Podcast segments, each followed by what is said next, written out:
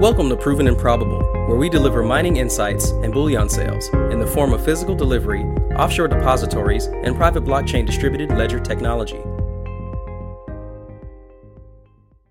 Thank you for joining us for a special four part series entitled All About Private Placements. Joining us for a conversation is Tekoa Da Silva. He is an accomplished licensed financial advisor for Sprott USA, the preeminent name in the natural resource space. Full disclosure the following is not a Sprott USA endorsed product, and it is for educational purposes only. Tekoa, we concluded uh, the edition on number two with the question regarding legend removals. Now, what if I have an online discount broker? Can I go to them and have my legend removed? Sure. Well, looking at it from a North American context, a person may have a brokerage account with Charles Schwab, Fidelity, TD Ameritrade. Uh, the best place to get the answer to that question is by calling them and asking the advisor that the person has that they work with.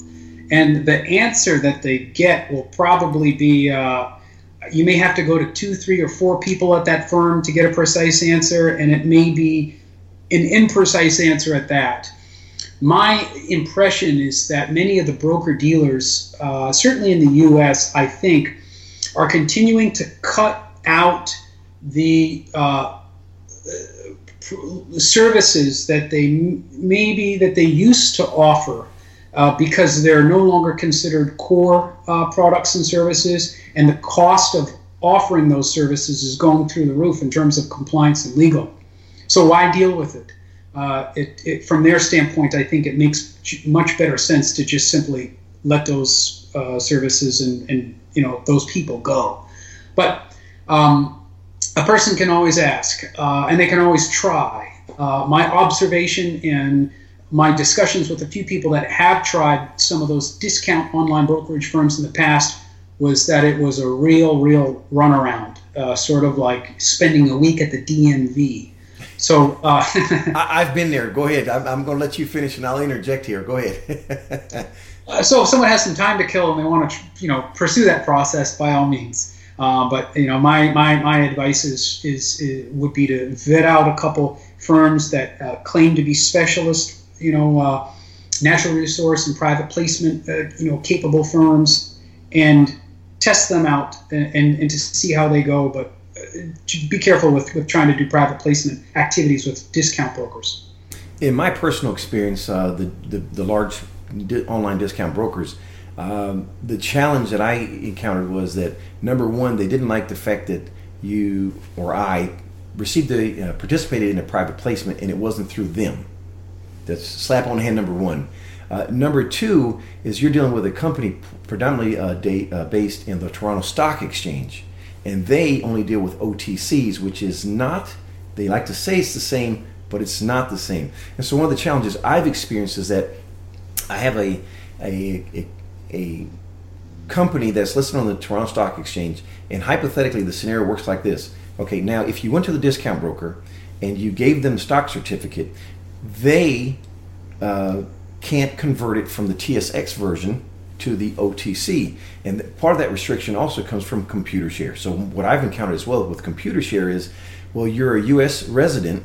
We're concerned that you're going to take this. If we put it from certificate into direct registration, our concern, Computershare Canada, is that uh, because there's two Computershares, if we're not aware, just so people mm-hmm. are aware, there's Computershare Canada and Computershare. And so Computershare Canada is who I'm predominantly dealing with because the company is listed on the Toronto Stock Exchange. Their rebuttal was, uh, Maurice, we're concerned that you're going to take this share now and convert it into an OTC, and it's no longer in the Canadian uh, uh, securities markets. It's now in the U.S. And uh, I was I even went to as far as saying, "Hey, I'll sign an affidavit, David. I, I don't want it there because the the difference as well, and I'm sure you can attest to this. The bid and the ask on an OTC, the spread really makes it cumbersome. And then as as, as Rick and, and Doug Casey have shared in the past, uh, when it's time to sell, you know, is there anyone? Who, is it? To, who is it to, to who? To who? What is the owl? Uh, scenario they've used. i am sure you've heard it before, but sell it to who, to who, to who? Because there's no one there because the market is so so small here. Because these are micro cap companies really that we're t- discussing, and then the caveat to it is they're not even U.S. based. So to answer that question from a personal experience, yes, it, the names you've referenced. Uh, I got the runaround. Oh, we can certainly do it, but unfortunately, they weren't able to. So let's uh, switch the conversation now and finish the discussion on warrants. I've gotten the legend removed, and I now have the ability to sell my shares, but also the price has increased. Let's use this scenario we discussed earlier with Renova Resources. I bought it at 66 cents. The warrant, uh, I can exercise it for one year at 90 cents, and the stock price is now at $7. How do I exercise this warrant? Okay, um, exercising a warrant obtained by private placement. So, uh, your broker that you use, uh, who uh, hopefully shows themselves to be very competent and really knows their stuff, will have a specific procedure laid out to you uh, where they can say, um, This is the form that you need to fill out. Well, uh, I'll come back to that in just a second, but they'll say, This is the form that you need to fill out here's how you deliver us the funds, and here's what our process is going to be once we get those two uh, items from you. Um, and I'll, I'll describe my observation of how that process works. But first, I'll say if we go back to here's the form that you need to fill out to exercise your warrant, I would say when a person wants to participate in a private placement, they get a, a, a, an agreement called a subscription agreement from the issuer. It's a 30 or 40 page document. If you look at the end of that document, there's usually a page right in there. It's uh, uh, an appendix page usually, and it says uh, exercise form or warrant uh, exercise form. They'll include it right in there sometimes. And you look at it, and uh, you basically what what you do is you write the certificate number of your warrant uh, certificate in there. You sign it you deliver that with the funds to the issuer. Uh, so you could do that personally, uh, uh, Maurice, or myself, or anybody. You can get your uh, funds. You can send it, I guess, to the issuer by bank wire, and then send them that legend. Uh, pardon me, that warrant exercise form. You could even send them your warrant. But to be frank, I think they have the, um, I believe they have the ability to exercise uh, your warrant without them actually having possession of the original warrant certificate because they'll just cancel out the uh, number once they exercise it. And so um, that's one way to do it. Another way to do it is uh, if the broker, uh, the way I laid out a second ago, if the broker says, "Here's how you exercise it. You know, give us these forms. Here's how you give us the cash, and then we'll take care of it for you." They would essentially be doing the same thing using their clearing firm bank. If their clearing firm bank has your warrant certificate deposited in a vault, that just means that they'll have somebody go in there, pull out the certificate, put it with some funds, and then send it to the um, issuer that way. And then the issuer, they uh, get started uh, with their legal process, working with the transfer agent and having the stock certificate. If yes, if you're exercising the warrant to buy common shares, they'll get to work to create the stock certificate at the transfer uh, agent. And then once that stock uh, certificate is produced, you're back at uh, step number one with regard to depositing tr- uh, traditionally or your regular deposit process with stock certificates uh, obtained by private placement. And your broker will have that instruction set out for you. Uh, so the transfer agent will exercise for you. They'll either drop it inside a DRS advice or the, the direct registration system account held at the transfer agent, or they can have it, the paper shipped to you directly in the mail. But either way, you, you, you, you want to get that back to the broker so that they can start the process of being able to prepare that those common shares to be sold for you on the open market. Also remember too that when you exercise that warrant and that share certificate is produced, there's probably going to be restrict, restrictive legends on the back. Ah, uh, that was my next question. Yeah. uh, so this is where having a, a, a competent broker can come in handy because the broker may say, okay, here's the um, warrant exercise form. But also, here is the legend removal form, too. Send to us the legend removal form with the uh, warrant exercise form so that we can re- have the uh, restrictive legends removed at the same time or build it into our process to save you time.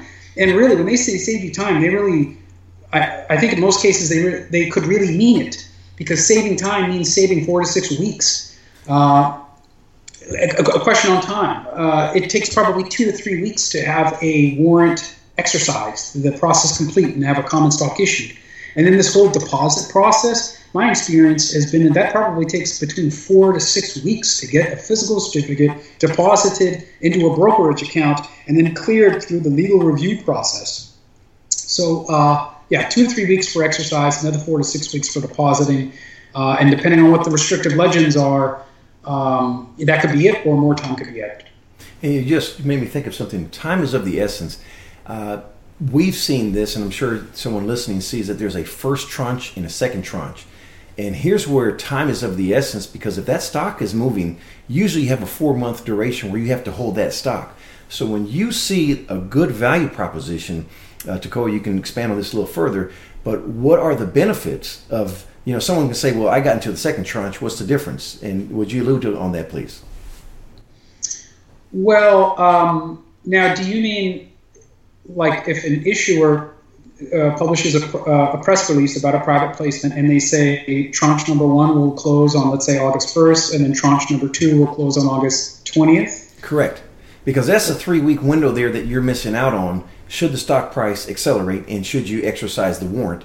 Uh, you could be losing, losing out on an opportunity because you never know how the stock price is going to move. And that gives you a three week, uh, should best way to put it, we're running a race. You're three weeks ahead of me on running this race, basically. Uh, although we have the same opportunity buying the stock at the same price usually, and the warrant exercised under the same terms is just your three weeks in advance because there is this holding and conveyance uh, process that goes through of making removing those legends and then being able to have it into the street name registration uh, versus direct registration. That's a that's a really good observation. Um, I think it it it depends on the exact handling procedure that's going to be uh, taken by the issuer. If the issuer uh, is going to issue all of these private placement of the securities at the end of the completion of both tranches, and they're all going to be issued at the same time, one probably doesn't need to be too concerned about that. But if but if if they ha- are having multiple issuances along the way, you're absolutely right. Uh, the date that's printed on the back of your certificate may be um, the the date that it's issued, as, as, well as on the back of the certificate, the restrictive legend, the four-month-old restrictive legend. Uh, it may say that you may not be able to sell until November 20th uh, of, let's say, 2019 your date may actually end up being a couple weeks earlier than somebody else down the line. And, and uh, you're absolutely right that, that, that, there could be a few, a few weeks of a head start that that person may, may, may have on the others. So it really depends on, you know, on, you know, where these, uh, these date deadlines fall. And then also the handling procedure uh, that the, the, the, broker that you use is, uh, the broker that you use, how much time they need to remove the restricted legends. Um, so it depends on the specific circumstances of the deal. Not to digress, but when you're looking at capital structures for company, you see uh, outstanding and fully diluted. That's where this narrative changes. Can you kind of expand on that, how that plays into it? Because the warrants have or have not been exercised along with options. Yeah, that's a really good question, too. Um, okay, uh, shares outstanding versus fully diluted. Uh, a, a, company may have 100 million shares outstanding. And if you want to do a calculation of the market cap of the company or the price for that business, if you and I were to buy that business in full today, if the shares are trading at $1 per share in the open market and there's 100 million shares, we know that the uh, business is priced at 100 million. Now, uh, if we run off and start making subsequent calculations using that 100 million as our reference number for uh, the price of the business in terms of what we're paying for for for what we get without looking at something like outstanding options outstanding warrants uh, we or one could run the risk of overpaying without realizing it. Because what if behind that 100 million shares outstanding, there are an, an additional 100 million or 200 million uh, options or warrants that are in the money or close to being in the money. I think one, depending on the strike price of the stock options and of the warrants, uh, needs one needs to make a determination as to what they feel the uh, is a fully diluted market cap that's appropriate appropriate to that situation. They could do a, a straight technical viewpoint of it and say, well, there's 200 million warrants outstanding, 100 million common shares, so let's just use uh, let's assume that all the warrants are exercised, and we'll use a 300 million market cap a $300 million price for a business obviously is dramatically different than a $100 million price. Uh, so, uh, taking into account stock options, warrants, um, the exercise price for all the instruments, which are usually published within the annual reports or the, man- the MD&A, uh, management discussion and analysis documents, uh, is key to um, coming up with uh, a responsible uh, a price for what you're paying for a business. Ladies and gentlemen, this concludes part three on all about private placements. If you wish to have a conversation with Mr. Da Silva, email tdasilva at sprottglobal.com. If you want to find out which private placements have our attention at Proven and Probable, simply visit provenandprobable.com. Place your correspondence in the subscribe box and let us know that you are accredited. Subscription is free, and we do not share your correspondence with third parties. The information presented on Proven and Probable is provided for educational and informational purposes only, without any express or implied warranty of any kind, including warranties of accuracy, completeness, or fitness for any particular purpose. The information is not intended to be and does not constitute financial, investment, or trading advice or any other advice. You should not make any financial, investment, or trading decision based on any of the information presented without first undertaking independent due diligence and consultation with a professional broker or competent financial advisor.